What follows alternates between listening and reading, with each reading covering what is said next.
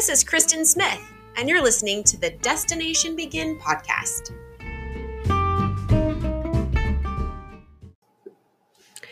Hi, hi.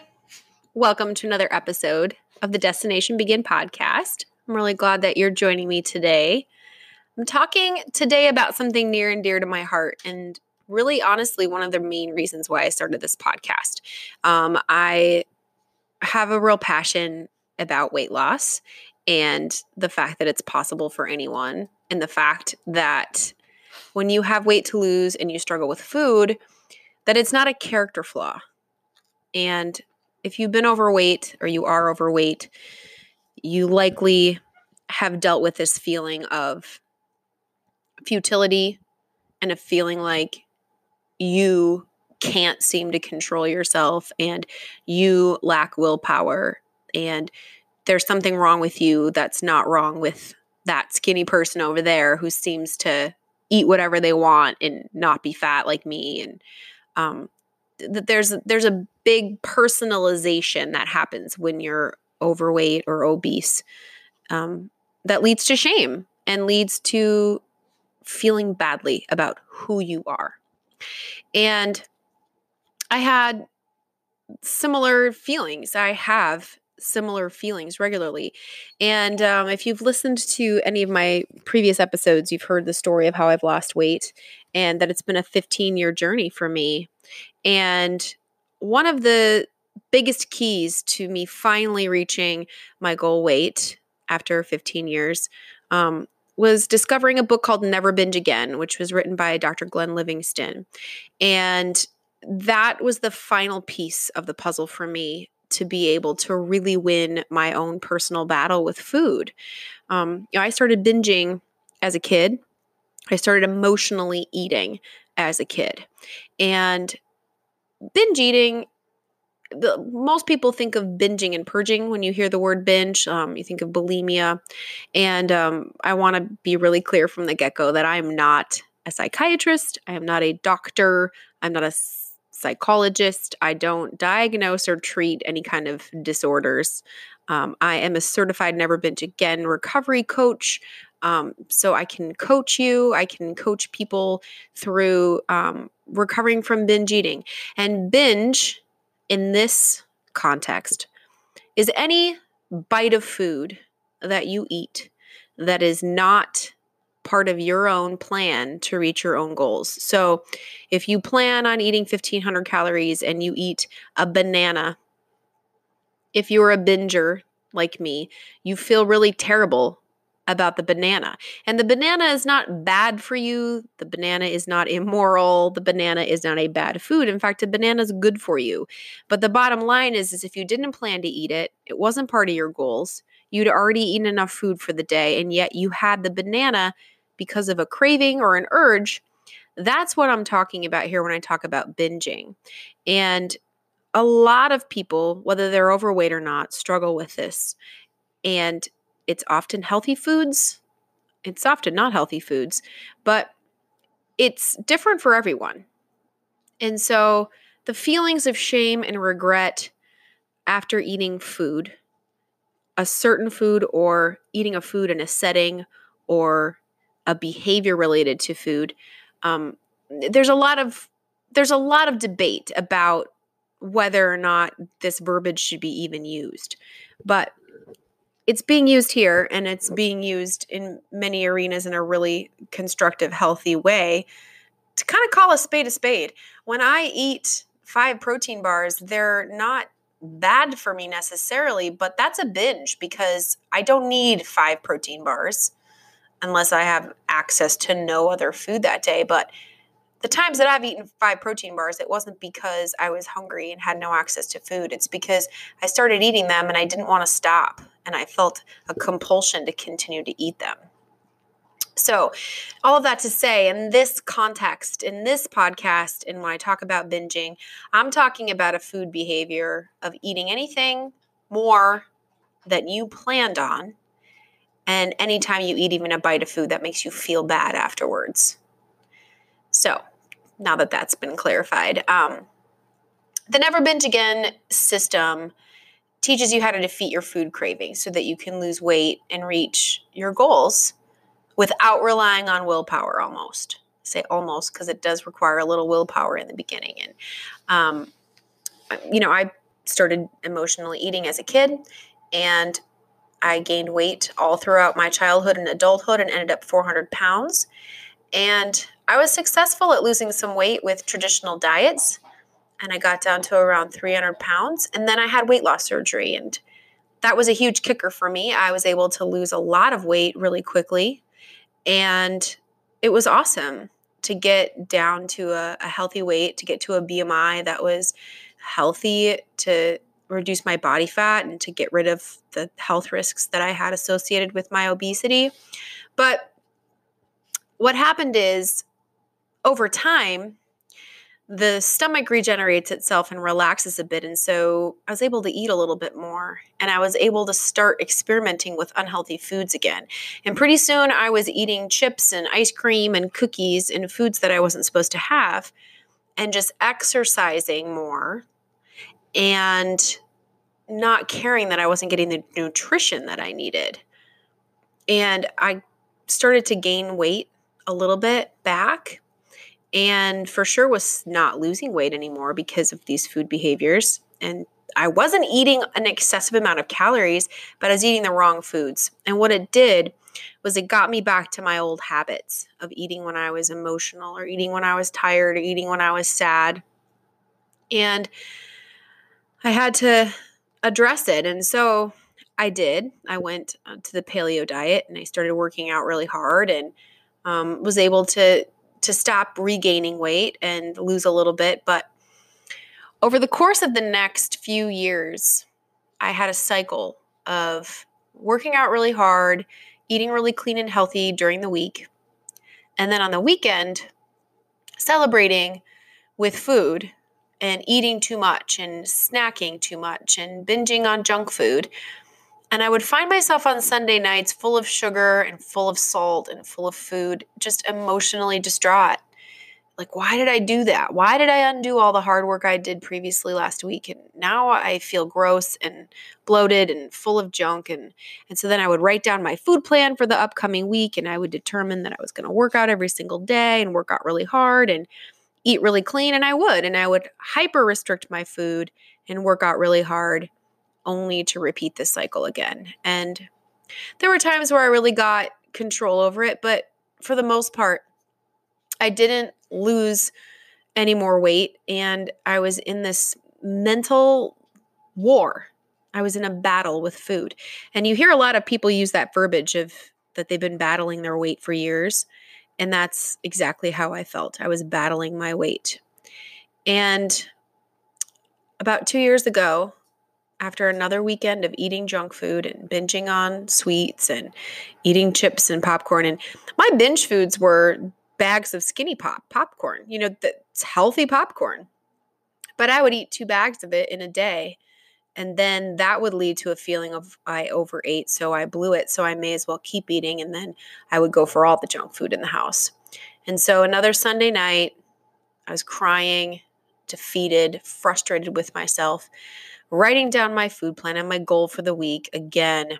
And I decided to Google emotional eating help and binge eating help. And I found Dr. Glenn Livingston and this book called Never Binge Again. And it was free to download. And so I downloaded it and I read up a little bit about Dr. Glenn and learned that he was a, not only is he a um, psychologist, but he had spent many years as a very successful marketing executive teaching big food companies how to market their products to you and me. And so he understood the game that's being played out there by the food industry. And yet he himself was struggling with binge eating and found himself overweight and completely buried in this shame blanket that I could so relate to. And he came up with a process for himself um, and he wrote it in a journal and it helped him lose weight and end that battle in his own life over food, chocolate being his his big trigger. And he decided he wanted to help people and so he took that journal and he turned it into a book and he published it and and offers it for free online. And it's become an incredibly powerful tool that thousands of people have benefited from and have learned how to end their binge eating cycle. And it worked for me. I was able to finally take control over these foods and these food behaviors that just kept me in this cycle. And it just changed my relationship with food and myself and my opinion of myself and my understanding of me and food as a couple. and it's been so powerful that I wanted to get certified as a never binge again coach so that I could help people, so I could teach this to people. And it's been the most rewarding and gratifying experience to study under Dr. Glenn and get certified. And now I'm coaching people and helping them um, beat their own um, struggle with food. So, the most important thing to tell you from Go is that there's nothing that you've done with food that I haven't done. My story started with eating bologna sandwiches on white bread in bed as a young kid. And over the years, I have driven to the drive through and eaten a giant value meal in the car and then hidden the bags from my family. Um, I've eaten whole pizzas followed by whole bags of chips followed by dozens of donuts. Um, I've never been a bulimic. I've never th- made myself throw up. I've wished that I could. Um, but you name it, I've probably done it with food. And the feeling of shame has chased me my whole life when it comes to food. But understanding the food industry and the billions that they spend on engineering hyper pleasurable food has been huge. The industry uh, for food is controlled by the bottom line, obviously, competition, whichever products produce the most profit. Um, so they're constantly making foods that are more pleasurable and more addictive so that you buy them again. And they're replacing real food with chemicals that are cheap and high fructose corn syrup, which is cheap, which is highly addictive. And they've done studies with rats where they have an electrode in their brain and it's hooked up to a button. And these rats, when they push the button, they receive a jolt in the pleasure centers of their brain that is so addicted that they will reject water, food, other rats, sex, um, in favor of pushing that button, and they'll push it until they are dead. And that same pleasure center in our brain is lit up when we eat these highly palatable processed foods. And so not only are these foods being created, but they're being marketed to us.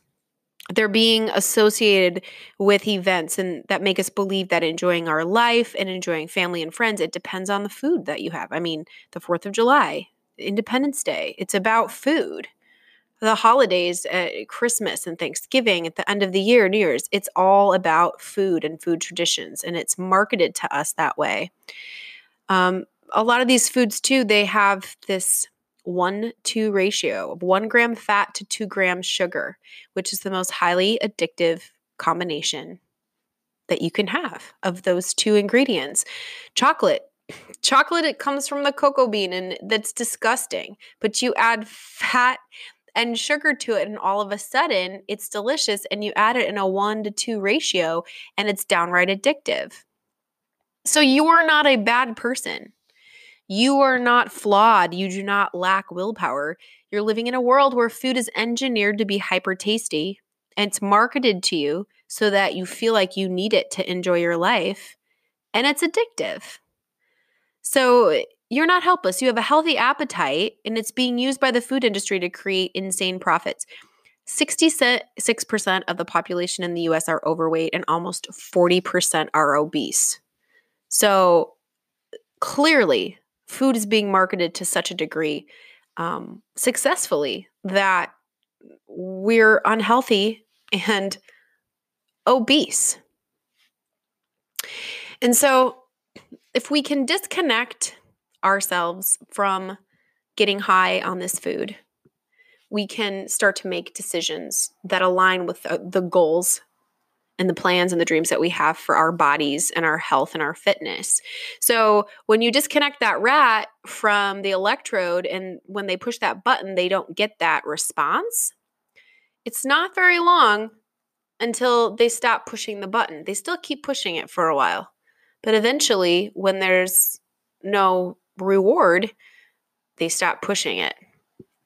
And so we're trained that when we're sad or happy or angry or tired or lonely or bored, that we can solve that by eating food. And so, because we've solved that problem by eating food now, when we have those emotions, we have a food craving. And if we eat something, we reward that craving, um, we feel better. And then, if it's something unhealthy and we feel bad about eating it, so now we're sad again, we crave more food and then we eat the food and we're in this vicious cycle and that's what we call a binge. And most people think that those cravings will stay forever, but if you can learn not to give in to them, the cravings basically disappear within 30 to 60 days if you consistently don't reward the craving. And that sounds kind of terrible to think about craving food and not giving into it for 30 or 60 days. It sounds impossible, but in life, we find ourselves uncomfortable all the time, wanting to do things that we can't because society has set up rules to keep order and to keep us safe and to keep parameters around our behaviors um, that mean that we're uncomfortable. If you just think about traffic, and if you're running late and you come to a red light, nobody tells you there's nothing to support the idea that if you're late and uncomfortable because you're stressed out, you can run that red light. But yet the food industry says if you're hungry and you want chocolate, you need to have a Snicker bar right now. And we're going to put it at every gas station, convenience store, vending machine, everywhere so that you can get at it as soon as possible. Because we, the food industry, don't want you to be hungry and craving chocolate without feeling free to indulge it. But the rest of the world doesn't work that way. So to think, I can't crave chocolate and not have it, yes, you can. Because you crave putting a piece of duct tape over a crying baby's mouth on an airplane, but you don't do it. Why? Because you're not a crazy person. you want to, you crave flipping someone off in the elevator when they say something offensive. And if you're a person who doesn't behave that way, then you sit with that craving and you don't do it. We don't call it craving because it's not food, but an urge an instinct, we suppress our instincts to behave badly and to buck rules all the time.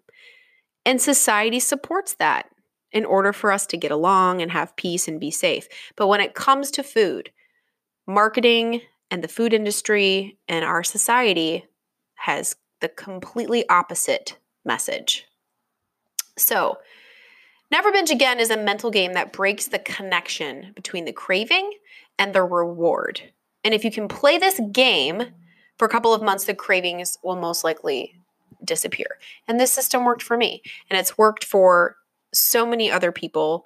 Um, there are testimonials all over online about this system it's just incredibly powerful. Um, and I can really only speak to my experience with it, but it's been incredibly powerful. So I'm going to tell you how the system works. So, the first step to this system is to separate your higher self from your lizard brain. So, your higher self is you. That's who you are. That's your emotions, that's your plans and dreams, your ability to appreciate music and art and your preference for pink over green. It's who you are, it's the front part of your brain, it's your frontal lobe. And your lizard brain is your primal brain. It's the back part of your head. It's your brainstem. That part of your brain evolved first. And that's the part of your brain that is your survival instinct. It's fighting to keep you alive at all times. And it was there before you were fully developed in the womb. And it's the first part of your brain that started functioning to keep you alive. And so that part of your brain isn't you, it is an instinct that's built into your brain. And it's responsible for all your primal urges, and all of your cravings. It's responsible to keep you alive. So when it sees something, it wants to eat it, kill it, or mate with it. When it sees a rabid dog, it wants you to run. If you're tired, it wants you to rest. It's simply there to keep you alive. And way back when, we needed it because when we saw food, we needed to eat as much as we could so that we could stay alive. And we were running for our lives way back when um, a lot. And so this instinct was necessary, but now there's plenty of food, and most of us aren't being chased by wild animals. And so this lizard brain is less useful. And you, your human identity, you're a human identity that lives in your frontal lobe, your neocortex. You have the ability to, to control the lizard brain.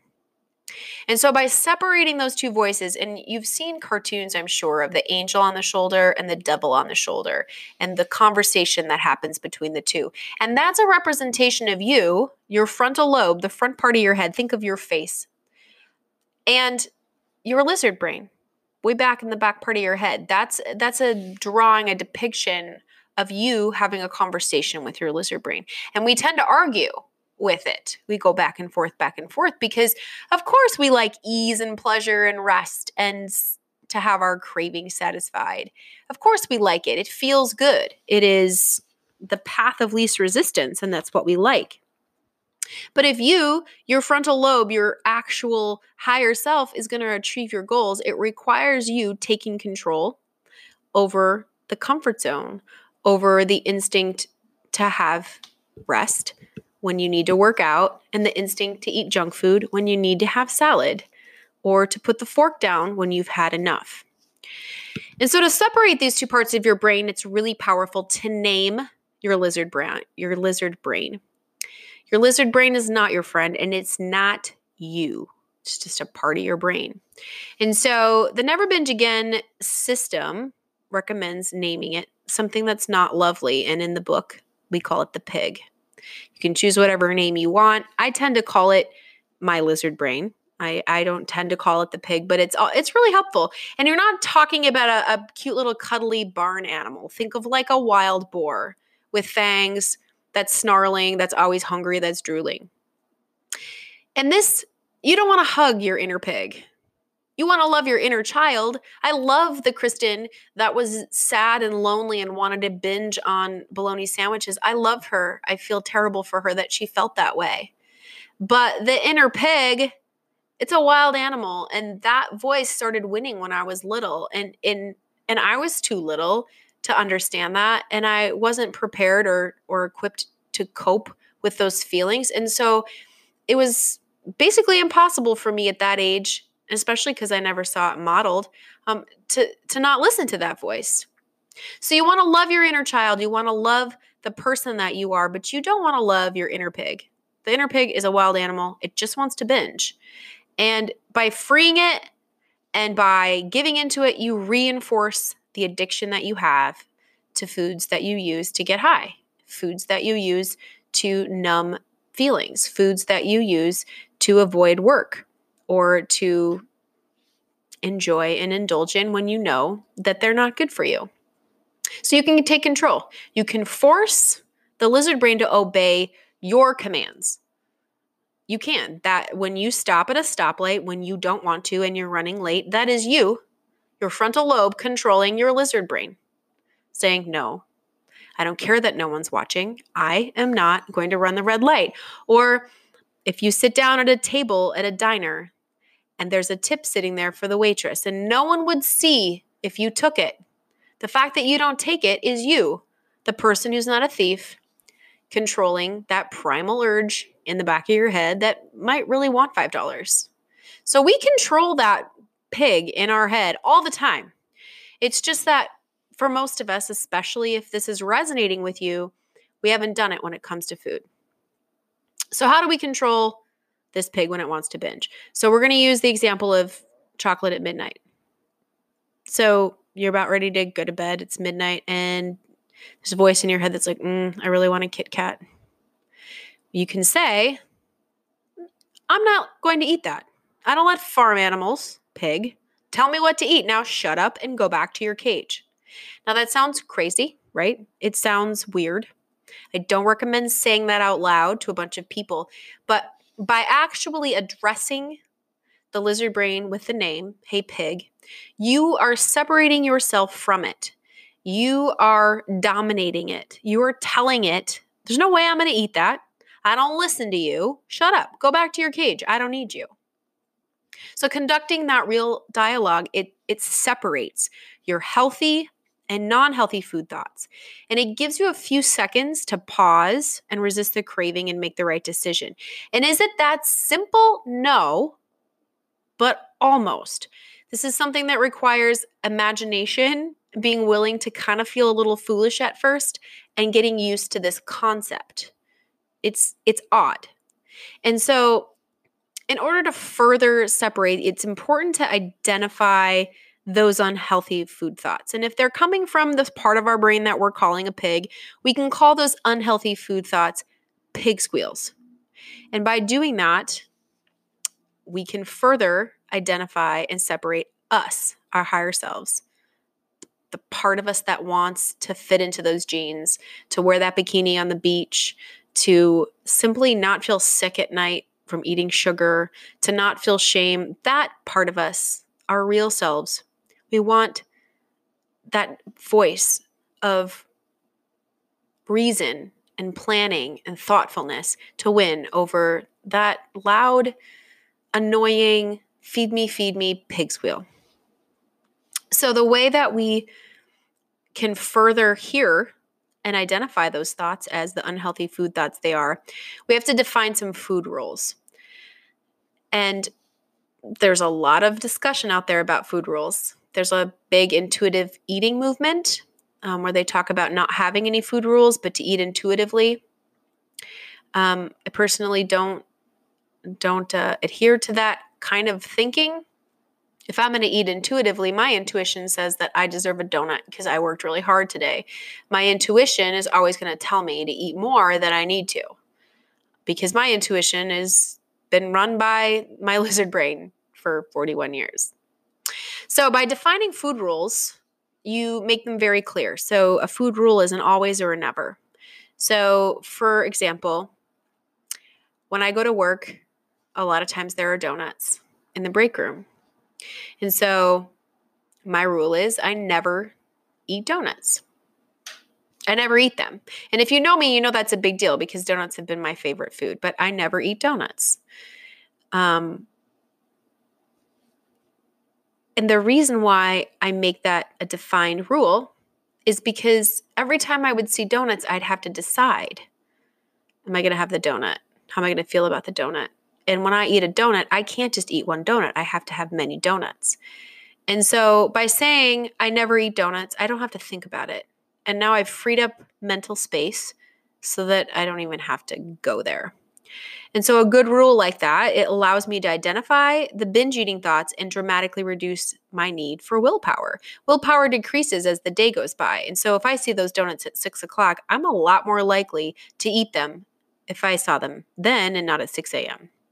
So, by using rules, you can identify the squeals of the pig and the internal dialogue that you need to cage the pig. But eventually, the need for that internal dialogue disappears because the pig stops fighting. If you think about having rules versus guidelines, rules become a part of you. If you think about a vegan, they don't have a guideline around eating dairy and eggs and meat. They identify as a vegan. They don't eat those things. They don't think about it. It doesn't take any willpower It doesn't even enter their mind. Same with religious Jews, people that um, eat kosher. It doesn't occur to them. They don't have to look at a menu and decide if they're going to eat shrimp. They don't. They're uh, they're not. It's not part of who they are. It doesn't fit who they are. And so, if you can say, "I'm a person that doesn't eat donuts," that trumps I try not to eat donuts because now it's a part of your character and the need for willpower goes away. And you can keep your food rules private and they can include your favorite dishes. But then eating those food those foods it's rules based and it's not cravings based and the craving disappears. So if there's a food that you really love, like I really like to eat cashews and mixed nuts. I tend to eat them in large quantities. And if I have them at home, I tend to eat them at night. And I just shouldn't be doing that. And so I have a rule that there's one place I'm allowed to eat cashews and mixed nuts. So when I eat them, I'm eating them in the setting that I, my frontal lobe, that I decided that I can have them. And so when I eat them, I feel good about them while I'm eating them, and I feel good about eating them after I eat them. I can enjoy the memory of eating them, and I get to have them in my diet. But I have determined that eating them in my house is not good for me because I eat too many. And I've determined that when I eat them in this other place, that it's a healthy, happy snack for me. And so that's when I do it.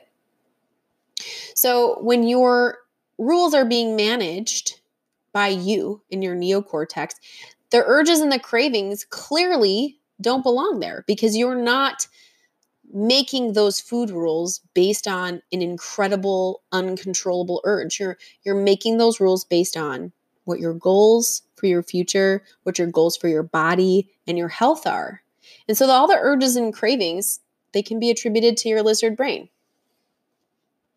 So there are three more crucial points to make about this and the first one is really important the primal instinct of your lizard brain it kicks in to keep you alive. And so if your daily eating habits and your diet are not meeting your actual needs for a balanced nourishing diet you are going to have a lot of pushback from your lizard brain. So that's why when they talk about being in a calorie deficit to lose weight physicians do not recommend a major calorie deficit. The, you're going to have most success with a small calorie deficit versus a ginormous one because your body and your mind can handle a small deficit and that lizard brain isn't going to go nuts but if you're in like a thousand to 1500 calorie a day deficit you're going to be starving yourself and it's the job of your lizard brain that pig voice to keep you alive so if your goal is to lose weight, it's really important that you choose to do so following a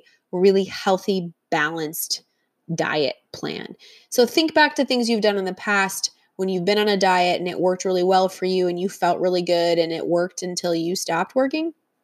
Think about that and consider choosing that for you again because you want to choose something that you know you feel good and meets your needs that is also reputable and is going to make sure that you are healthy. And if you're losing weight, you're doing it at a healthy rate. And if you know that your diet is meeting your needs, you know you're getting the calories you need and the macronutrients, um, then you can resolve that you're going to withstand any level of discomfort that you feel to abide by the rules that you write. So if you have a, a, balanced diet, then hunger shouldn't scare you anymore because it's a good sign that you're losing weight and you can endure a little bit of hunger when you know that you're actually getting the nutrition you need. If you're fasting too much or you're eating 500 calories a day and you're hungry, that's probably a legit feeling. So, not to beat a dead horse, but make sure that your daily diet is meeting your nutritional needs. So, there's a, a good example I want to give you um, of a way to talk to the pig. So, the pig, it's going to kick in and and try to get you to binge. And so using the example of chocolate at midnight. So say it's midnight, you ready to go to bed and all of a sudden you hear this voice, hmm, we should eat some chocolate. Like there's some candy left over in the cupboard, we should eat that. So you hear that voice. You can answer that voice and you can do this out loud or do it on paper. Uh, say, no, I have no intention of eating that. I'm not doing that. Be quiet that's not going to shut the pig up. The pig is relentless and the pig is smart because the pig is actually, you know, it's in your brain. So you are a smart person. So most likely your pig is smart. And so it's not just going to be like, oh, okay. No, it's going to start to war with you. And you're going to be like, oh, no, I really want the chocolate. And it's going to start to feel uncomfortable. And so you're going to have to say, so what? You're going to have to just keep squealing as loud as you want. I'm not having any chocolate. You have to be firm and adamant, even when it is hard to do. So a couple minutes might go by, and all of a sudden you hear like, ah, but I'm actually hungry. I didn't eat enough for dinner. I, I I'm eating in a calorie deficit, and I'm actually hungry. And it's not good to be hungry. You can say, well, you know what? We ate really well throughout the day. We followed our plan. We're burning fat. It's okay to be a little hungry. Let it burn.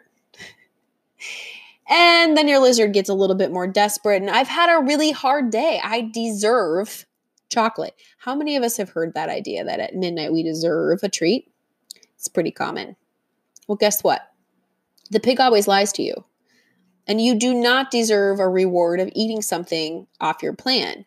Chocolate at midnight is not a reward. You're going to stay up until later processing that chocolate. You're going to probably sleep badly. You're going to wake up tired and you're going to wake up a little fatter. Like, but mostly you're going to be disappointed that you listened to the pigs. You can say, no, my reward is to drink some water and go to bed and wake up tomorrow feeling victorious that I didn't give in to you. And I'll be a little tiny bit thinner if I don't eat chocolate right now. And that's how you dispute that pig voice. That pig voice is always lying to you. It just wants to satisfy a craving. It doesn't care about how you feel in the morning. The pig doesn't feel good in the morning when you wake up feeling like, wow, I totally won last night. The pig is already thinking about how it's going to binge. It's not appreciating that feeling. And so it's not preserving that feeling for you. The pig has nothing to do with it. The job of the pig is to get you to eat the chocolate. And you, the beautiful soul that you are, you want to wake up in the morning with that win in the win column to say, I wanted chocolate last night, but it was not part of my plan to have chocolate. And so I did not. And that is a feeling that you cannot put a price tag on. And boy, does it beat the feeling of that shame blanket. It's nothing compares to it. Now, what if you did have the chocolate and you're feeling that shame blanket and you're like, ugh, I had the urge. I knew it was the pig and I listened to it. Well, you have to think of yourself. The best analogy that I can give you is that you are an archer and there's a bullseye, there's a target ahead. And when you aimed to not eat chocolate last night, you took aim at the bullseye. And if you ate the chocolate, your arrow didn't even hit the target, it went flying off into the woods. So you have a choice to make now. You can throw all of your arrows down, say, This archery thing doesn't work. My arrows do not go in a straight line no matter what I do. This doesn't work. I quit. You could do that. A lot of people do that on any diet to say, Ugh, I screwed up. This diet doesn't work. So instead of saying, my arrow wasn't lined up correctly. I didn't think it through. I didn't take the time to really address the situation. We we like to blame the arrow. Like the arrow was broken or the target wasn't in a reasonable place. No. You slipped up. You gave the pig the power. So, grab another arrow and shoot for the bullseye again. Tonight, you're not going to have chocolate because you agreed you wrote a food plan, you wrote a rule that you weren't going to have chocolate. So you aim at the bullseye every time. You don't move the target, you don't blame the arrow. You say, Yeah, I missed it, but I'm going to try again and I'm going to aim for the same perfection. So you hear the term of like, oh, it's all about progress, not perfection. Correct. You don't have to be perfect, but you get up every day and you aim to be perfect because you wrote a food plan that is doable. It's perfect. You can succeed at the plan that you write if you write it well. And so there's absolutely no reason why you cannot achieve perfection on your food plan. If you do miss the mark on a rule, you accept that, okay, this wasn't perfect, but you don't change your plan. So if you feel shame and you feel like you want to quit, guess what? That's the pig because the pig doesn't want you to continue to aim for the bullseye. The pig wants to binge. The end. So shut up the voice of the pig saying, You're a loser, you're a failure, this doesn't work. No, this does work when you work. The end. And the success rates of this plan are staggering. The average person who follows Never Binge Again, they lose 20 to 40 pounds, and they've been successful at keeping it off for a year. Um, almost 60% of the customers are at their goal weight or close to it. And the people that are no longer implementing this system, and this was based on a, on a survey that um, Dr. Glenn did with his team, uh, about 20% of them are not implementing it anymore because they decided they wanted to keep binging or they were unwilling to be limited by rules.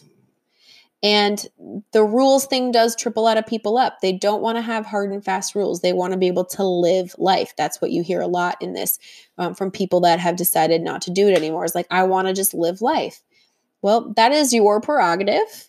But I'm telling you that living life when you're in the driver's seat and you're controlling where you're going is a life that is action verb living versus being controlled by your whims and your cravings. That's passively living. That's saying whatever is presented to me, I have to adjust to it circumstance by circumstance. And that's exhausting. And that's not you in the driver's seat. So, if you're interested in learning more about Never Binge Again, I highly recommend that you go to Amazon and download the free ebook for your Kindle. You can also find a link to download it at my website, which is destinationbegin.com. You'll also find more information there about coaching services, and there's a button that if you click it, it'll have you send an email to me and get you a free consultation to talk about me potentially being your personal coach. And we can talk about what that looks like. Just so you know, when I was looking for a life coach a while back, I just assumed that it was $11 billion and I could never afford it. And I just want you to know that coaching with me is very affordable and there's no contracts involved and you don't have to sign up to have me as your coach for the rest of your life. A lot of people benefit for having a few sessions to really tweak and, and write a good food plan and then just check in every now and again. So it really just like your food plan can be very autonomous to what you need. So don't be afraid to reach out and get more information on my website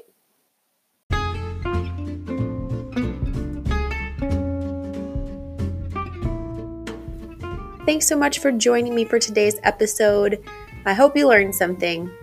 If nothing else, I hope you learned that rules are not to be feared, that we follow rules so many categories of life. We just don't really call them rules, we don't really fixate on them.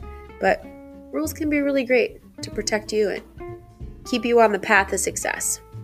If you enjoyed this episode, please share it with a friend. Send it specifically to somebody you think might learn from it as well. And if you don't mind, share this podcast in general to your social media or to friends, family. The podcasting world's a big place, guys. And when I see that someone has shared this podcast, it really lights me up. I just appreciate it so much.